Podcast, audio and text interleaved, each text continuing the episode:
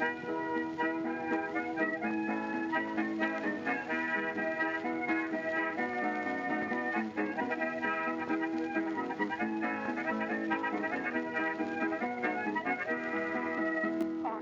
everyone, and welcome to Shot Reverse Shot, a film and television podcast in which we talk about a theme which changes from episode to episode. My name's Eden Davis, and joining me this week through the miracle of satellite technology, it's Emily Benita. Hi, Emily, how's it going? Oh god, that was close. Don't do that Mhm. again, America. Or do do it again. Just if you have to take a whole week to do it. Bloody hell. Fine. Fine. It's not Trump. Good. Okay. Yes. That's how I am, Ed. How are you? I'm pretty similar. I think I might be. I think I'm. A, I was a lot more zen over the course of this week than a lot of people were. Obviously, on election night itself, when like there was an early call of Trump winning Florida and winning it by, you know, by Floridian standards by a pretty healthy margin. You know, winning it by Yeah. like three points, which is the the second largest win after uh, Bush winning it in 2004. Everything else is like less than two points. That you know, obviously gave me like a, a, a, a little bit of a sinking feeling. But at the same time, I was thinking, well, you know, Biden doesn't really need Florida in order to become the president. So him not winning it isn't the worst thing in the world. And then just like the rest of the night being like, oh, this is looking a lot closer than a lot of people seem to think it was going to be. But then around two in the morning, when Arizona was called for Biden, possibly prematurely, but you know, like regardless, you know, it was called for him. That left me feeling like really good. That was basically when I went to bed. I kind of thought, okay, that feels like a, a good move. If he's winning Arizona, then he's probably going to win Michigan and Pennsylvania and Wisconsin. Like, and they may be close, but I feel like you know that. So I felt reasonably good when I went to bed. Then the next morning, things had like more or less stayed the same, but then Biden's lead in those, or Biden's like deficit in those states started to decrease, and eventually, you know, he started leading in all of them. That was when I started to feel like, okay, this feels good. So I, I, I don't necessarily fit. I, di- I didn't feel like anxious in the way that I think a lot of people did, um, Yeah. but I just felt, I definitely felt frustrated as it kind of like dragged on, particularly once you got to like Thursday, or even as early as like late on Wednesday, when like all of the elections expert that I follow were all saying like, yeah, I think Biden's going to win this. Like the the the trends are not in Trump's favor, so I think Biden's probably going to win it. Just that sense of like, okay, pretty much everyone is is certain about where this is going. It's just that the journey to get there feels like it's taking a long time and that kind of makes it feel way worse i think you know is what in like retrospect when people look back on this election in the future i think that's the thing that will probably get lost is people will look at it and think oh biden won by like five or six million votes and he got 306 electoral uh, uh, votes in the electoral college not a particularly close election but like the experience of watching those votes kind of trickle in I think are probably going to leave an indelible impact on all of us who have been following the election, uh, perhaps too closely to our own detriment over the last over the last year. Yeah. Hmm. I mean, does this But- mean that there'll be no more of? I'm just looking forward to SNL not doing political sketches for a while because they've not been great. Mm, yeah, that's that's the weird kind of like fallacy, really, that I think really started with like the 2008 election, where obviously you had Tina Fey coming back to play Palin, which was this like real galvanizing, iconic thing that got the the show great ratings. Like I think the consensus then seemed to be like, oh, uh, you know, SNL's really good in election years. Like they really kind of like bring their A game. And I feel like we've had three straight cycles now where that has absolutely not been the case Absolutely. where like they've uh the jokes have been pretty flaccid arguably they you know facilitated trump's rise by allowing him to host and then by Lorne, you know as as Taran Killam said in uh i think on um oh what was it on matt Gourley's podcast i was there too where he basically said that Lorne's guidance was to take it easy on trump because you know they they still wanted him to like host at some point, and they all assumed he would lose. Yeah, like I think the idea that SNL has much to say in terms of trenchant political comedy, uh, hopefully, uh, is dead now. Because yeah, well, I think we've got twelve, uh, uh, like eight years worth now to say that yeah, they don't really have much of any value to say. And I think so much of what Tina Fey did with Sarah Palin was a great impression that Mhm. also was kind of based off exactly what Palin was saying and just kind of Yes. elucidating it a bit more and kind of running it for comic effect. And Mm. the closest that SNL has got to satire in a really long time is when Hillary Clinton was on and Kate McKinnon as Hillary sort of took her to task for not going for same sex and gay marriage. Mm. And that's the, the like SNL doesn't really have teeth. Like it can be quite um catty, but it's never actually satirical.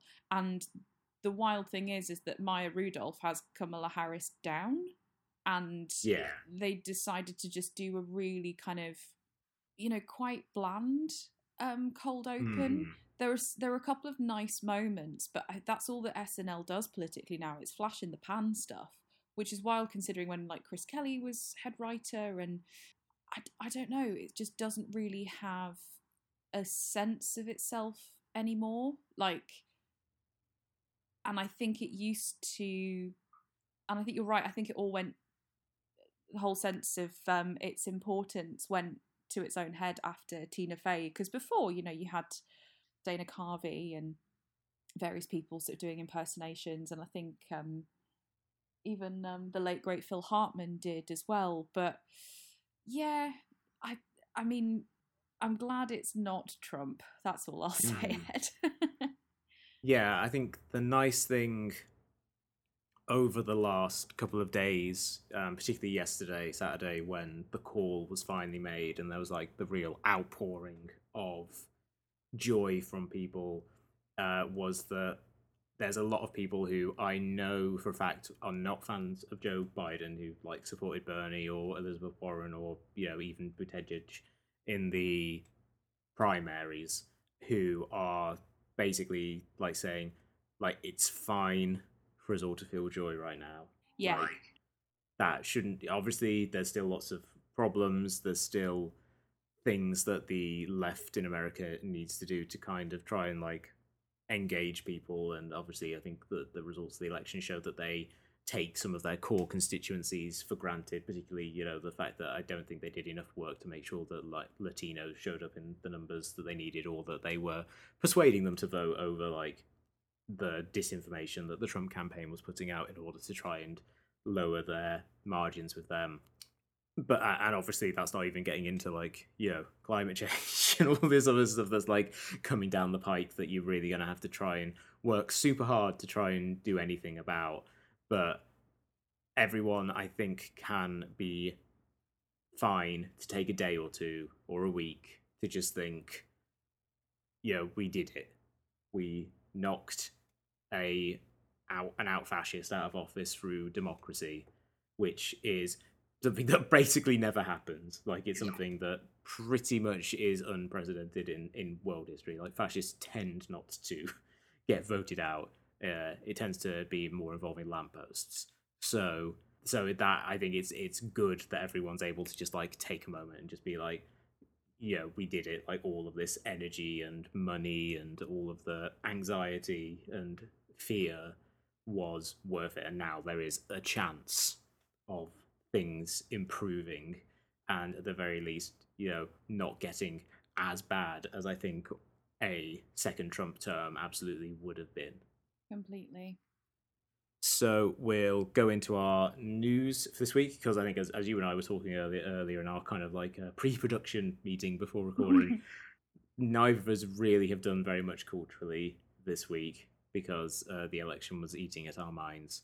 Uh, so we'll we'll just go on to the news for this week, and again, the election just kind of took all the air oxygen out of the room, so like there wasn't really a huge amount. But on Friday, there was the announcement that Johnny Depp has been asked to resign from the uh, Fantastic Beast franchise, the kind of little loved spin off series of the Harry Potter uh, series, where he played the character Grindelwald to everyone's dismay because um, on the uh, just on the fact that people just don't like him as an actor anymore. Like he has lost a lot of people's interest because he's become a very boring actor, but also more fundamentally because uh, he just seems to be like a really awful person. And you know, there's obviously credible uh, accounts of uh, accusations of abuse against him and, and all this sort of thing. And for a long time, Warner Brothers didn't seem to have any interest in asking him to stand down, even though, you know, there was a pretty significant amount of pressure from people saying, yeah, this guy uh, just shouldn't be involved in this franchise. He's really dragging it down. He's not even very good in them, you know. And there was all this kind of like there were all these reasons why he should step down, but they kind of stood by him. And so it's very interesting that it's kind of reached this point, largely because uh, Johnny Depp lost a libel lawsuit against the Sun, I believe, yes. which uh, you know uh, uh, dealt with you know his his divorce from uh, Amber Heard and the kind of two way accusations of abuse that have been going on in that case. And that seemed to make his uh, position untenable. But it, it does it did strike me as very interesting that that finally happened, considering it's something that I think people have been saying should happen for quite a while. Yes, for a big week for people leaving things that they should have left a long time ago. Mm. And that Yeah. this seems to be what's done it is very strange. And I wonder what's available, what's around in terms of when contracts are up. Mm. I mean, he's been asked to leave, but is it just they had him contracted for a while? Production has halted because of COVID, and now this is the chance to oust him. It's a really strange moment, Ed, when you find yourself rooting for the sun. and I don't want to get into the ins and outs of Johnny Depp and Amber Heard, but frankly, everyone should be ashamed of themselves on how they've reported every angle of this. The Hmm. the kind of the the continued adoration and fandom of Johnny Depp I find really strange just because he hasn't been very good for a long time as well in terms of his roles like he did a Keith Richards uh, Russell Brand mashup in Pirates of the Caribbean Mm. I used to really like his work um, in the in the early days, and then something just went. Ugh, yeah, I don't know. But also, all I'll say, Ed, is that maybe maybe they brought out the worst in each other. That's all I'm going to say. And again, the sort of strangeness of J.K. Rowling's uh, Rowling, Rowling, Bowie, Bowie, Mhm. the big the big TERF, the TERF who must not be named. She, despite having set up a charity for survivors of domestic abuse, was all right with Johnny Depp still being and sort of being quite public about supporting him still being in the franchise. Very strange. I mean, I don't know whether they'll replace him or whether the Fantastic Beasts franchise will go ahead. I mean, Ezra Miller's still there, isn't he? Mm. Um, and uh, I'd say, yeah, yeah, hmm, yeah. I'd say, you know, oh, he only attacked one fan. I think that's one fan too many. Mm. Yeah, it's yeah, it's very weird looking at that franchise because like they went into it with such high expectations, didn't they? Like they were saying, "Oh, it's going to be five movies, and you know we're going to really." You know, show people all of this backstory of the Harry Potter franchise that everyone's obviously been like dying to hear, and then the first one came out and was like at best a modest success, Yeah. you know, compared to the previous movies very much seemed that there was a limit to how much people cared about the lore of the Harry Potter universe. That you know, and it underpinned that what people liked about that was you know, oh, it's these like charming kids going to school and there's wizards and magic and like Yeah. no one was like obviously there are people who are interested in like the broader world and you know like we'll go to Pottermore for you know details about that sort of thing or whatever, or you know have read some of the supplemental books, and obviously you know there's a thriving fan uh, uh, fan fiction community all around it. But you know fundamentally, if you're talking at the, the sort of the huge audiences that flocked to those movies over the years when they were coming out, I think a lot of it was down to the the charisma of the actors, but also just like the fact that it was this you know a, a, a fairly relatable story you know a coming of age story told over seven movies well seven eight eight movies with the last one being split in two and that was kind of like the key thing not necessarily that everyone wants to find out. Oh, what was it like? What was magic like in New York in the twenties? Mm. Like that's not necessarily kind of like a big, a big draw.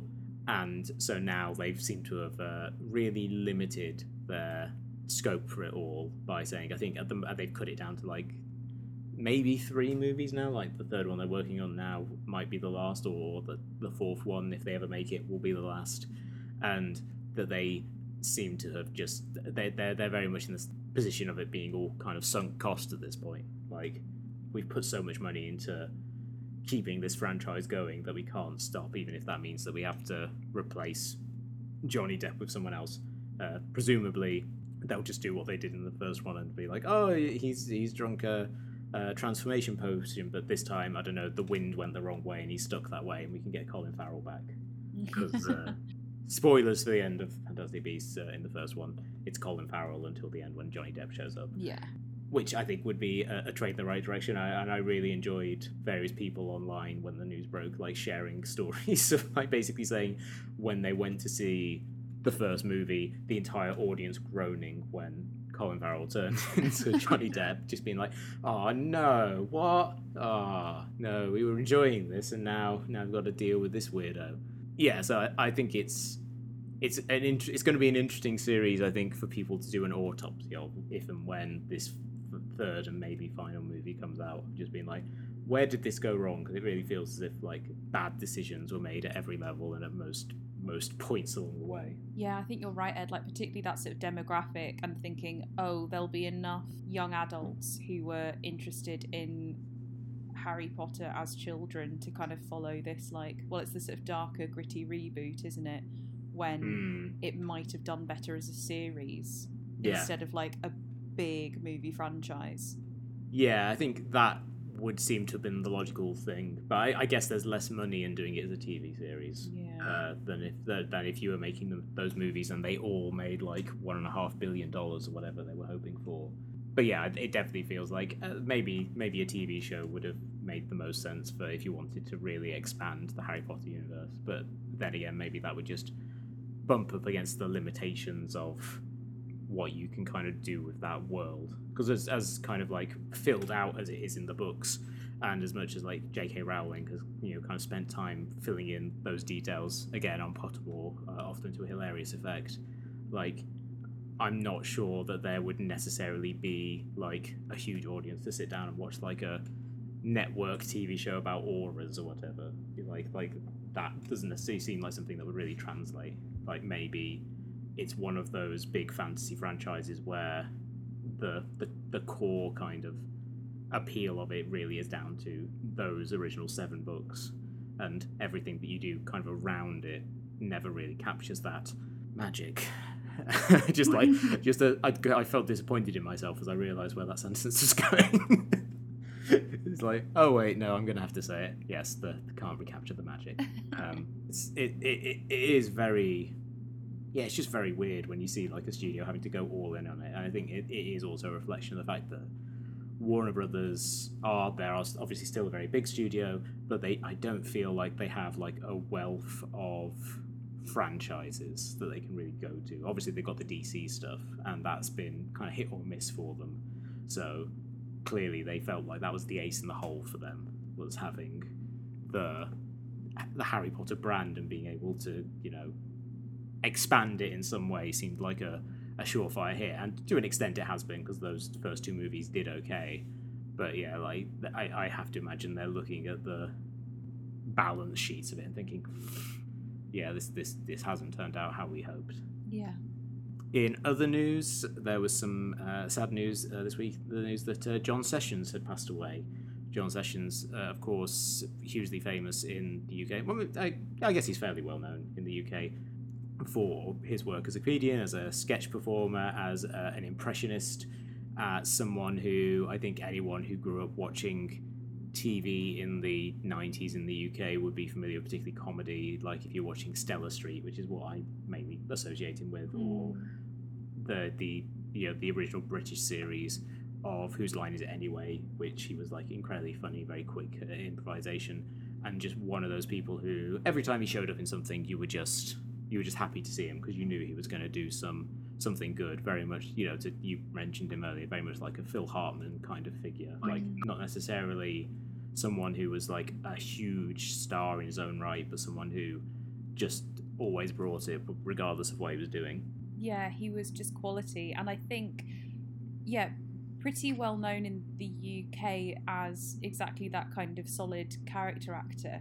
And for me, I think the first thing I ever saw him in was the BBC adaptation of Gormenghast, Mm-hmm. uh, the, yeah. the Mervyn Peake adaptation. And he was just like really sinister and like licking every word he said. like he was clearly just having the best time. Um, he was also in Skins. Um, I think some people may sort of recognise him, but he was just kind of in everything really, and you know, like politically, he was quite outspoken, um, or maybe not outspoken. He was, you know, he sort of voiced mild support for UKIP at one point because he was a Eurosceptic. But in terms of how quick he was on Whose Line Is It Anyway and a spitting image like his mimicry, and a lot of people said how, you know, warm he was as a person. And I think it was just sad because, again, it's one of those things where he died of a heart attack and he, it just felt like he was going to be in everything forever as that real Mm. yeah, sort of like, yeah, recognisable face and character actor.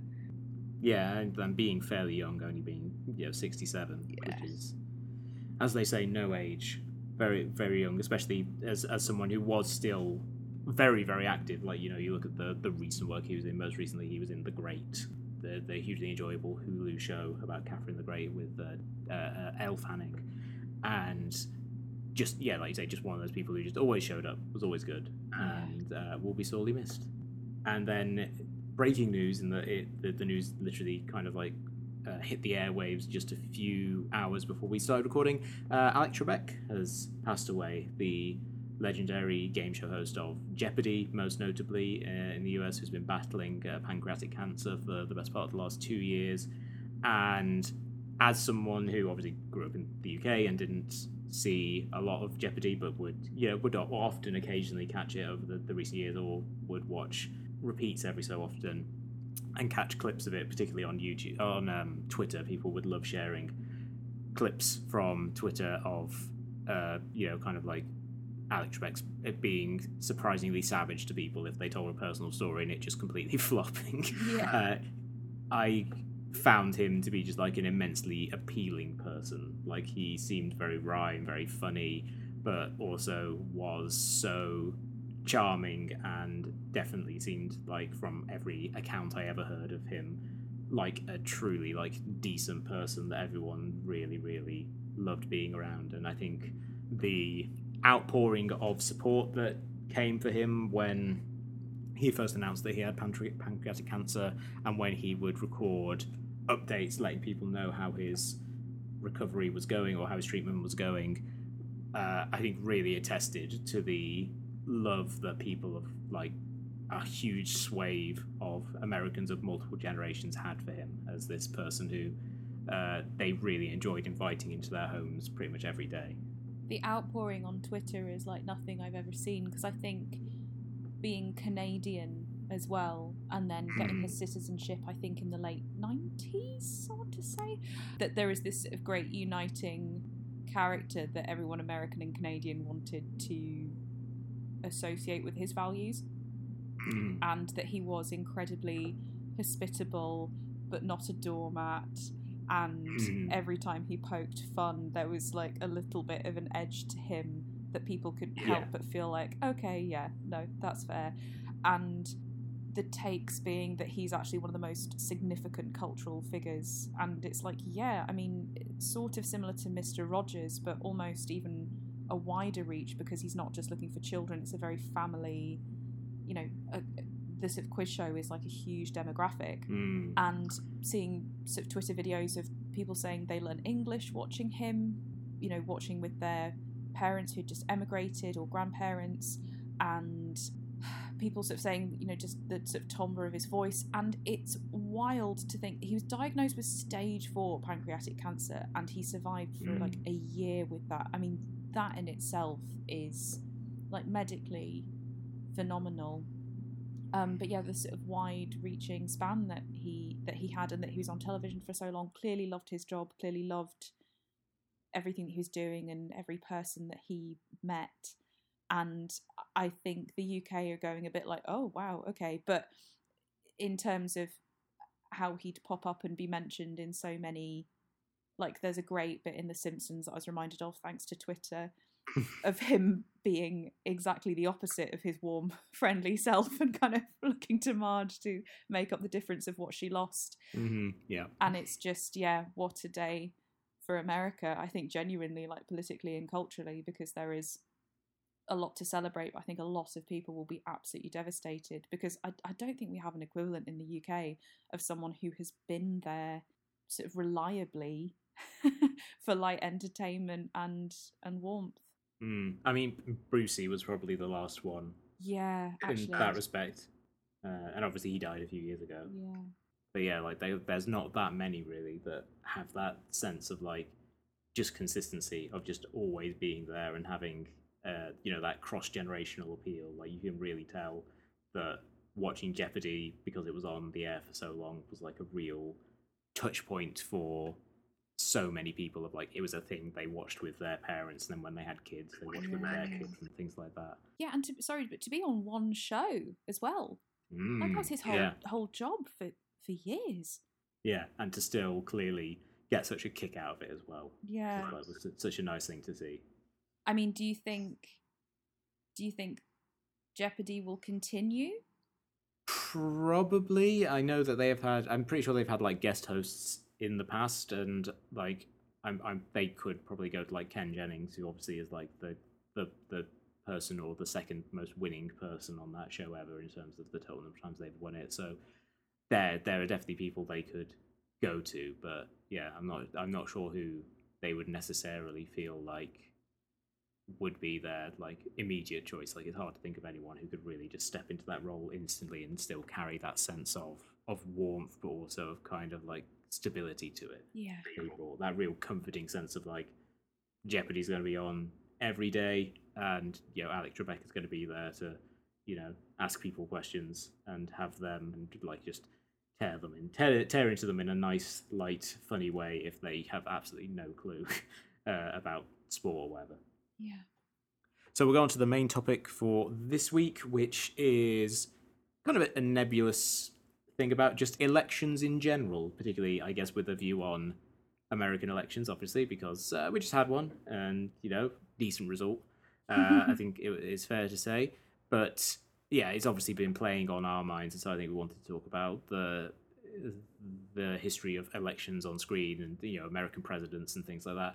Uh, but but to start off, I wanted to kind of talk about the pop culture around this particular election Mm. because, uh, like you were saying about SNL, not a great season. Didn't really feel as if they were contributing much to the conversation in any meaningful way. Uh, hard to think of much that really lingered in any major way, uh, anything that went viral in any significant way. But it does feel like one, as as someone who spends a lot of time on Twitter, as I do, and as a lot of people do, it did feel like a election where there were lots of things that just became memes that have really persisted in some ways. For example, um, the one that I always think of and that I see, I'm surprised to see people referencing still, but it still makes me laugh. Is uh, when Trump was diagnosed with COVID, there was a report. There was a report doing the rounds that he said, uh, "Am I going to go out like Stan Chera,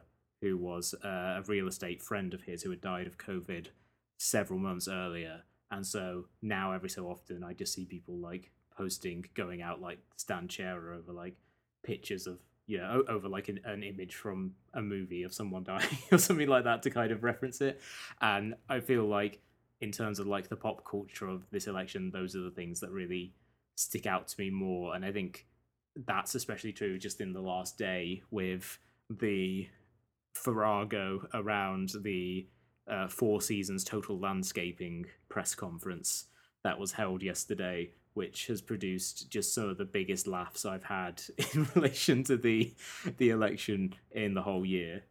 For sure. I think that's the thing that we've sort of discussed gently about kind of younger senators and like how AOC uses new media compared to Mm. some of the others, and that it's absolutely a that's sort of the new I wouldn't say battleground, but like the new front line are things like teens on TikTok, for example, who are Mm. calling the election fraud hotline um, and flooding it with their own prank calls, um, Yeah.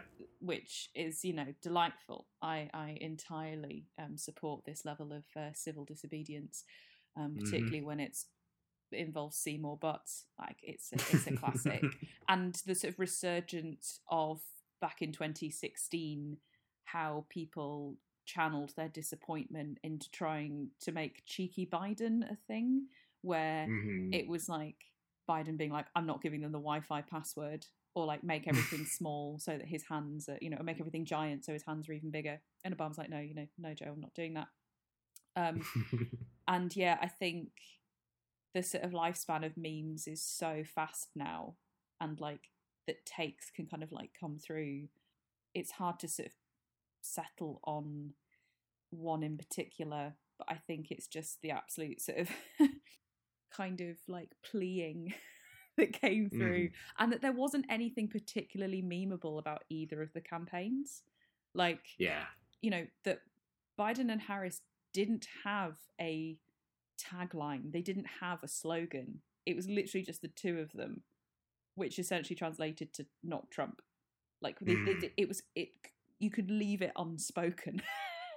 they didn't need to have anything other than that.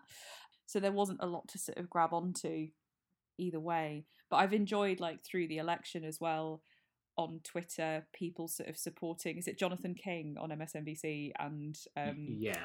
and uh, Steve Kornacki as like the Mhm. Mac Men, sort of, and everyone almost kind of like staying up with them, being like, "What are they on? How are they keeping going?" Mhm. But I think it's just the sheer adrenaline of like, this is where I get to d- use my touch screen, and like the level of analysis that they had was like stunning to see.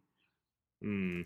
The uh, the best joke I saw about Steve Kornacki was from Grace Spellman, who said um, CNN have got or MSNBC, whichever one he's on, have been giving him Beatles in Hamburg pills, you know, to- just to kind of keep him going, which was uh, a hugely enjoyable reference to me, and I thought really uh, encapsulated the, the the sense of awe that I think a lot of people had about him as he was just constantly on television for like five days and really seemed to be thriving on the adrenaline adrenaline of it all in a way that uh yeah made me feel a little worried for himself and hoping hope hoping that he uh gets a nice nice bit of sleep now that the results are in or the results are more or less known Absolutely, and I have also been enjoying sort of UK based memes where everyone's been like, "Yeah, sure, these uh, fireworks are for you guys, not for our twisted history with our own government." Nah, nah, nah, cool. Yeah, it's a parade for you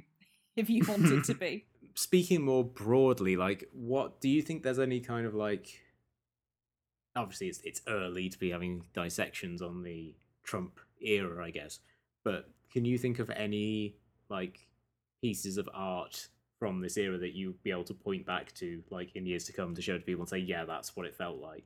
Because I feel like there have been lots of people trying to make the art eh, that would that would do that, and you know, there's all that kind of like argument of like, oh, you know, like it's going to be bad, but the, the music's going to be so good or whatever. Like thinking Oh, there would be this great great resurgence of art, but like for me, literally the only thing I can think of that feels like it will stand the test of time that you can point to and say, yeah, this really feels like it captures a lot of what it felt like on a day to day basis is going to be like Conor O'Malley, in just his videos. Yeah, I'd have to agree with you there. I think the interesting thing is as well about Conor O'Malley is that really what he was encapsulating was a Trump supporter. Mhm. a- and it was more a kind of it was never kind of an analysis of Trump. It was an analysis of who voted for Trump, who wanted and needed Trump. And I don't think anything's ever quite been able to capture Trump. I think also maybe well because because he's such a huge character and a caricature as all fascist populist dictators are and we've got you know a wealth of impressions that are a dearth of anything close to him. Because Peter Serafinowicz was talking about that as distinctive as Trump is, everyone thinks they can do his voice, but to actually do a a canny, spot on impression of him is actually very difficult because his voice Mm. modulates so much, and you know, there's kind of little sort of broad strokes that people can do that you can recognize him from, but he's actually quite different, which is why Serafinowicz did like sassy Trump. I think Yeah.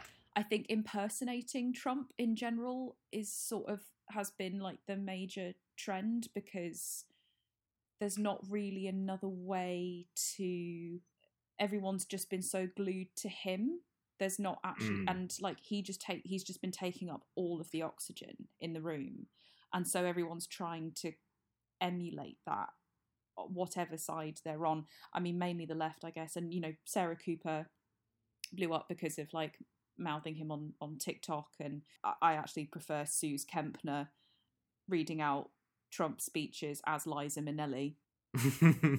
Like that's class. Um but yeah so peter serafinowicz ended up doing like sassy trump which is where uh sassy justice like he and um parker and stone sort of all came together to do. But he yeah in terms of the art and stuff i mean there's not really been anything i can point to apart from maybe like the joe rogan experience but not in, but Mm. in a kind of like but that's what that's the zenith of that. I'm not saying you know that anything was necessarily like good. I, and and i think when when governments are failing and killing their own people art then has to step in and sort of shoulder the social burden which i don't think art is actually made to made for to do i think how how can you raise awareness about something you can't escape Mm. and I think that's the thing about Yeah. living under fascism. It's like, well, yeah, you're just echoing what's already being said and sort of looking for like solutions or whatever. I don't, I don't know. It, I mean, this is it, Ed.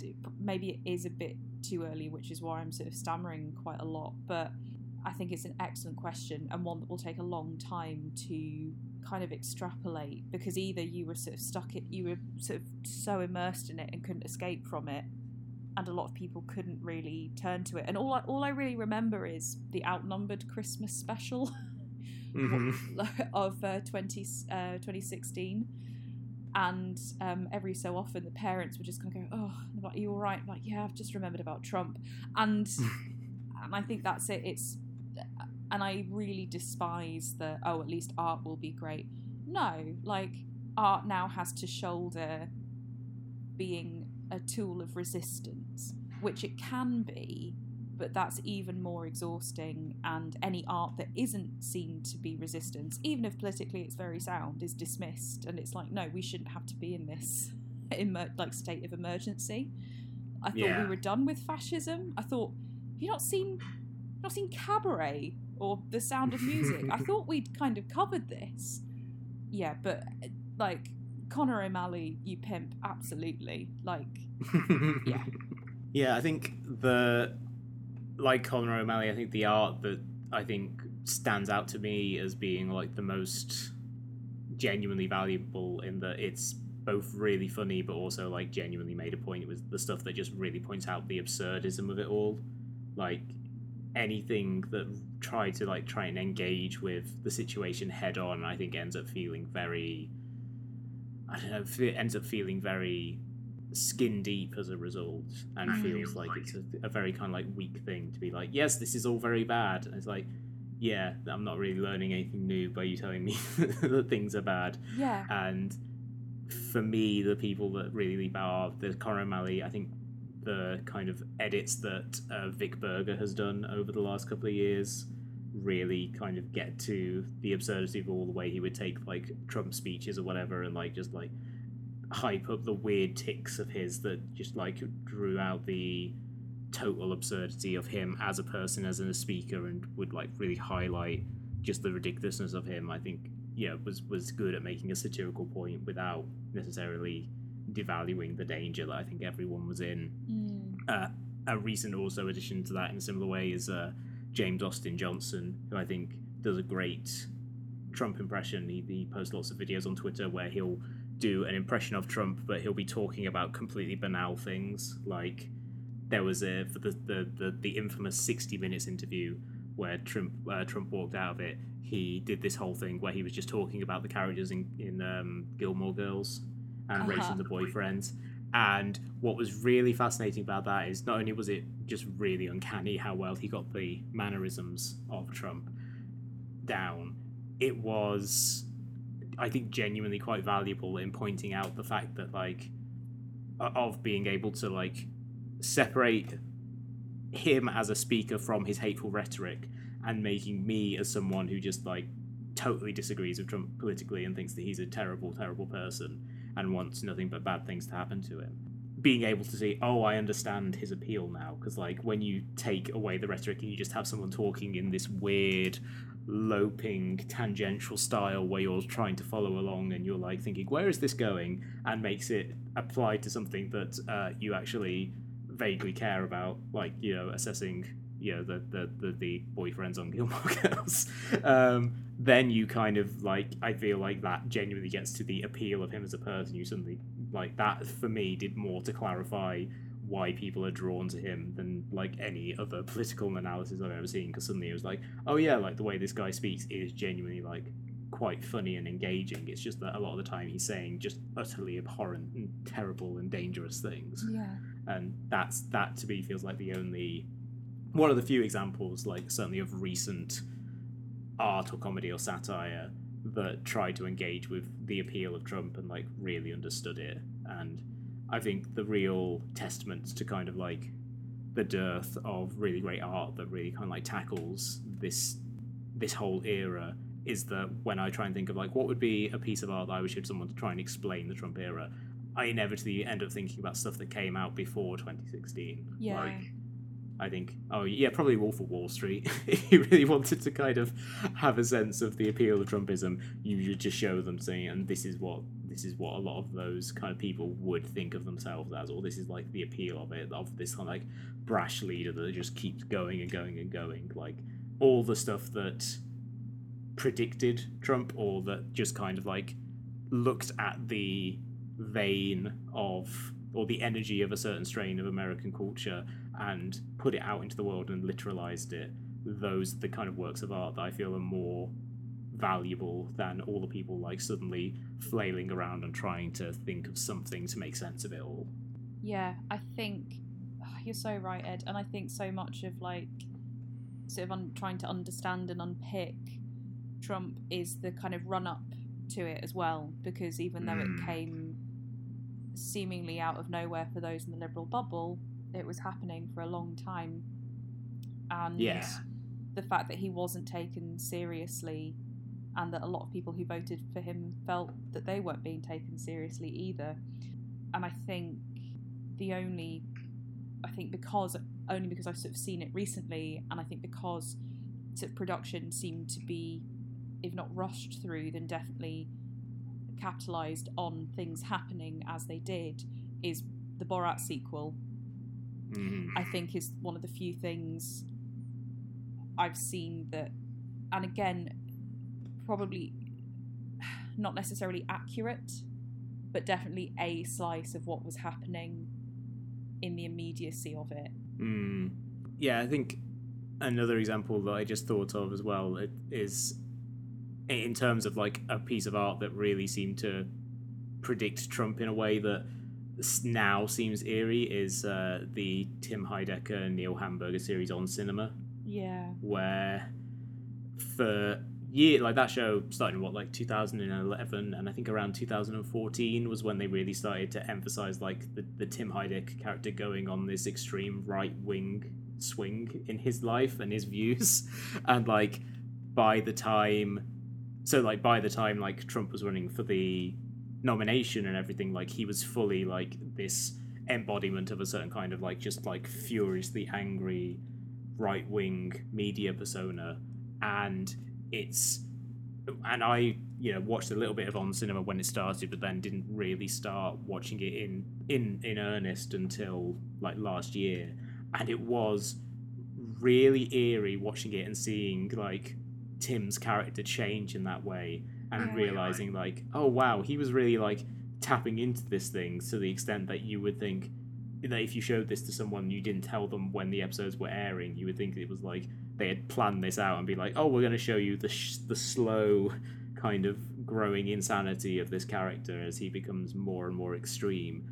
As a way of reflecting, you know, the build up to Trump getting elected, when in fact, you know, he like Tim Heidecker for whatever reason was really tapping into that idea like startlingly early and like then just running with it. Absolutely. I think the one thing that I can think of that is um I think a really amazing character study and something that isn't overtly satirical and not overtly critical but neither is it completely completely kind of dismissive and saying oh let's just all get together and we'll all be all right we're all you know unity and all this kind of thing is Jonathan Demme's last film, Ricki and the Flash. Mm, yeah. Because it's one of the few things I've seen where it's a protagonist who is incredibly flawed, you know, very talented country singer, made some bad choices. And, like, Ricki would have voted for Trump. She'd probably have played at Trump rallies. Um, Mm, but, yeah. but I remember finding that, uh, like, appealing more to her humanity, but not dismissing her views, but still kind of threading that in. And I think that's Mm. something I might come back and rewatch now that we're. Let's not forget, Trumpism isn't over. but no. in terms of this term being done, good. Mm.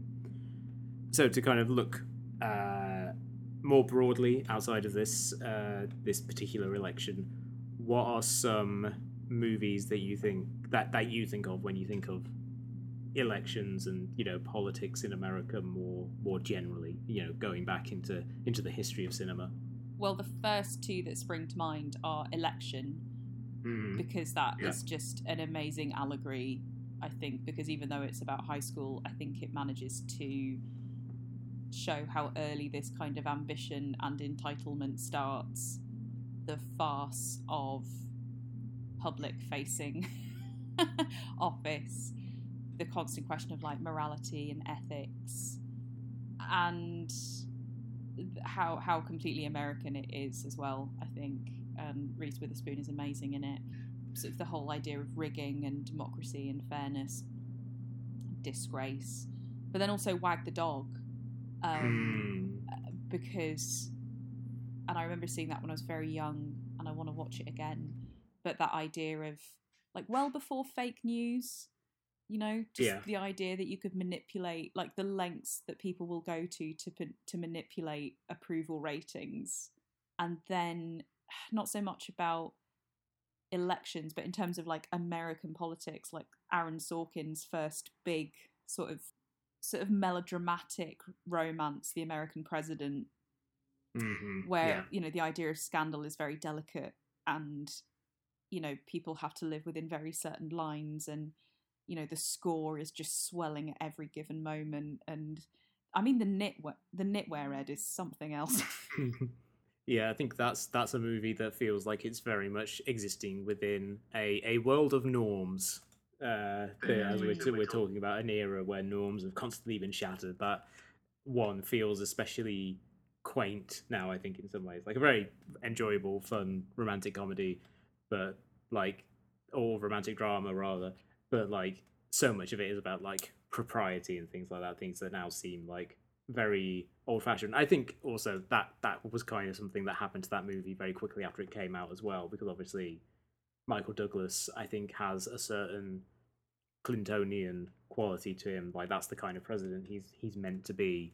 And then like two or three years later, obviously like the Monica Lewinsky kind of like scandal Yeah. happened, and I think that yeah that that is obviously like separate from anything to do with the American president, but I think it does kind of like it's one of those things that really altered people's image of the office in in certain ways more uh, almost as much as like you know the way that I think Watergate led to a reevaluation of the men who have held the office or could hold the office in the realm of fiction. I feel like that's when you start to see a real ups- upswing in movies about presidents who are secretly evil in some way, going all the way up to you know something as uh, kind of like potboilery as absolute power the Clint Eastwood movie, Yeah. where Gene Hackman plays the president and uh, he strangles someone to death in the Oval Office, which is uh, it's a fine fine movie, you know, like really really good entertaining movie,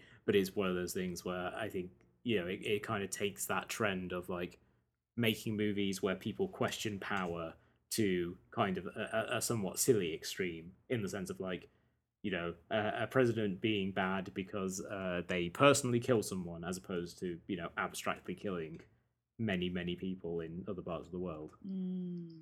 in terms of um, movies specifically around elections i think one of the ones that i really think of a lot is the hal ashby movie shampoo Oh yeah! Wow! Yeah, yeah, yeah.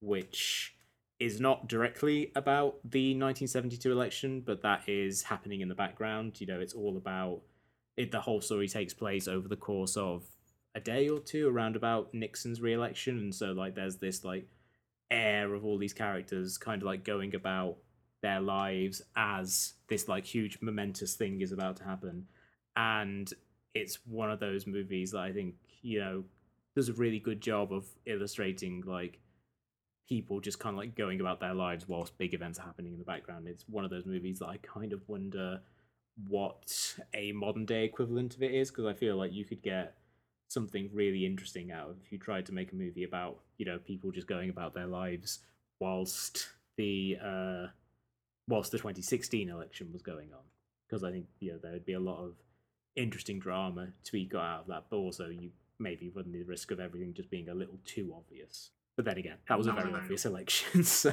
Yeah, and I guess like other films that sort of kind of have the election as in the background and not necessarily focusing on it with a laser a laser concentration in the forefront like kind of how american films are still dealing with nixon like Mhm. and the three that sort of spring to mind, you know, um, All the President's Men, Dick, which is still like a delight and very Mhm. silly, Frost Nixon, Elvis Yeah. versus Nixon, like still not quite being able to sort of like how serious to take him or how to lampoon him, like to make him Mm. like properly mockery or quite how serious it it was and how to handle that. And I guess the other Mm. film, just as you were talking about shampoo there, Ed, that sprung to my mind, I was like, oh yeah, there's a whole bit in Donnie Darko because Dukakis, yeah like, and that Yeah, that yeah. is something that's simmering underneath of the sort of threat of, of the world and the kind of political split of the family that that doesn't is it doesn't sort of come back to. And I wouldn't say that Donnie Darko is in any way a political film, but it gave it a little bit of grounding that I think was a nice example of how you can involve politics in terms of making your world as real as possible if you're going to go to the sort of like Mm. lengths of fantasy that you do with Frank the Bunny. But yeah, Yeah. just yeah, that sort of plausibility in the background. Yeah, and I, I think it's it's interesting in in Donnie Dark as well because I think there is obviously this image of you know Dukakis absolutely getting destroyed by George W. Bush and making it seem like it was this very one side uh, George H. W. Bush rather getting really destroyed in that election and it being this very one sided contest to basically say like oh no like you know there were people who had very strong feelings about George H. W. Bush and about the Reagan administration and wanting to put Dukakis in to kind of undo like some of the damage that had been done over the previous eight years. I I feel like there's something really interesting about having that aspect in that movie, even only as like a minor point, just highlighting like no, like this this election seems like it was a very cut and dry dry thing, but there were people on the the left in that election who were just like so passionate about trying to uh, end this kind of period of conservative rule and the knowledge that they were kind of like really unsuccessful in that situation i think adds a, a certain poignancy to all of those scenes where you know like because we all know you know, the election was very handily won by bush in terms of nixon as well i think uh, it's an obvious one obviously but i think oliver stone's nixon i find to be Yeah. a really fascinating movie because like like you say a lot of the other movies about nixon like never really seem to know quite how to handle him because there's this you know image of him as this kind of like kind of tragic almost Shakespearean creature, you know, where he was like an incredibly gifted politician and someone who, you know, genuinely did some good things over the course of his career, like founding the EPA and, you know, opening relations with China and things like that, but was like undone by his own paranoia, his own, you know, kind of like more venal qualities. And I feel like Nixon is a movie that kind of really tries to engage with every facet of the man in like Oliver Stone's really hyper, almost operatic approach to it. And I feel like that's one of those things where it's a pretty good combination of material and subject in that regard, more so than when, you know, he years later made W, where it seemed like he was, you know, using cl- kids' gloves for a uh, arguably more monstrous person. And whilst I feel like he, against his better judgment, ends up feeling like a certain degree of sympathy for Nixon, like there is definitely that sense of him just really trying to engage with the the the, the how complicated a person he seemed to be, Mm. which I think is something that a lot of movies about presidents never really achieve or aim for. Like they never seem to try and get every facet of it. Uh, I mean, sometimes that's hard. Like Abraham Lincoln, genuinely quite a good guy. it's very hard to like make a movie that kind of like captures all those facets of him. But know, I I, I do enjoy like um, Spielberg's Lincoln or the Lincoln movies, like the like like John Ford's Young Mister Lincoln, where they really engage with the fact that you know he was quite a funny guy. Like he liked to tell Mm. weird, like aimless stories, and he like was very folksy. And like th- those are the sort of things that I kind of like to see more. Is if you're going to tell a story about a president, like don't just be like, ah, yes, they were a very kind of like serious, somber person, and they were very important, and they would like led the country well. It's like, yeah, you just made them into this like completely bloodless caricature, and that that doesn't really offer any insight compared to you know like I might as well just go and read a biography in that sense. Mm. And then uh, just to move away from um, North America, as it were, um, the other film that really struck me, and I watched it a while ago. I think when it when it came out, I think I even saw it in the showroom. Ed, there we go. We mentioned the showroom. Everyone take a drink. Was uh, No with Gabriel Mm. Garcia Bern, um, Bernal, and that was amazing in terms of a window into and this is the amazing thing about world cinema is that sometimes it is the only way that we ever find out about things and to see i think it was the first film i ever saw about a referendum. Hmm and it's a really gripping brilliant film. And uh, you know if you're a fan of democracy you you might like this. Um but i'm also trying to remember more than just the joke of like what are you going to see? No. Oh okay. Sorry i asked. But that is well worth a watch. I don't know if it's on anywhere what streaming service or maybe it's um tucked away but that's yeah utterly gripping Mm, yeah, that's a movie that I found myself thinking of uh, recently because obviously there was the uh, subsequent Chilean referendum recently where they decided they were going to like rewrite their constitution, which got a lot of people talking about no, which was similarly about a referendum to essentially end the uh, Pinochet regime, more or less, or to like to move to a, a system of democracy. And it's one that I feel has a certain resonance with the US election that has just happened because they're, you know, that's a story of these activists fighting very hard to win this referendum and to kind of point their their country in a, on a new path. And in that instance, you know, I, I feel at the end of that movie, the thing about it that's really moving is like at the end of it, obviously Gabriel Garcia Bernal's character as the person who's helped organize, uh, orchestrate this feels joy that he has been able to achieve this, but also there's that real sense of just like bone tiredness of being like, God, that was a huge task that we had to achieve. And that's kind of how I feel about this election, like at the end of it. And I, I certainly don't take credit for it, uh, although I did, you know, I, I did vote, I did what I could, I donated money, etc., etc. But like, there's just that sense of like, so much joy that we can begin to move on from the last four years in some way yeah but at the same time just a sense of just so such exhaustion of the last year in particular, but just like what the last four years have been.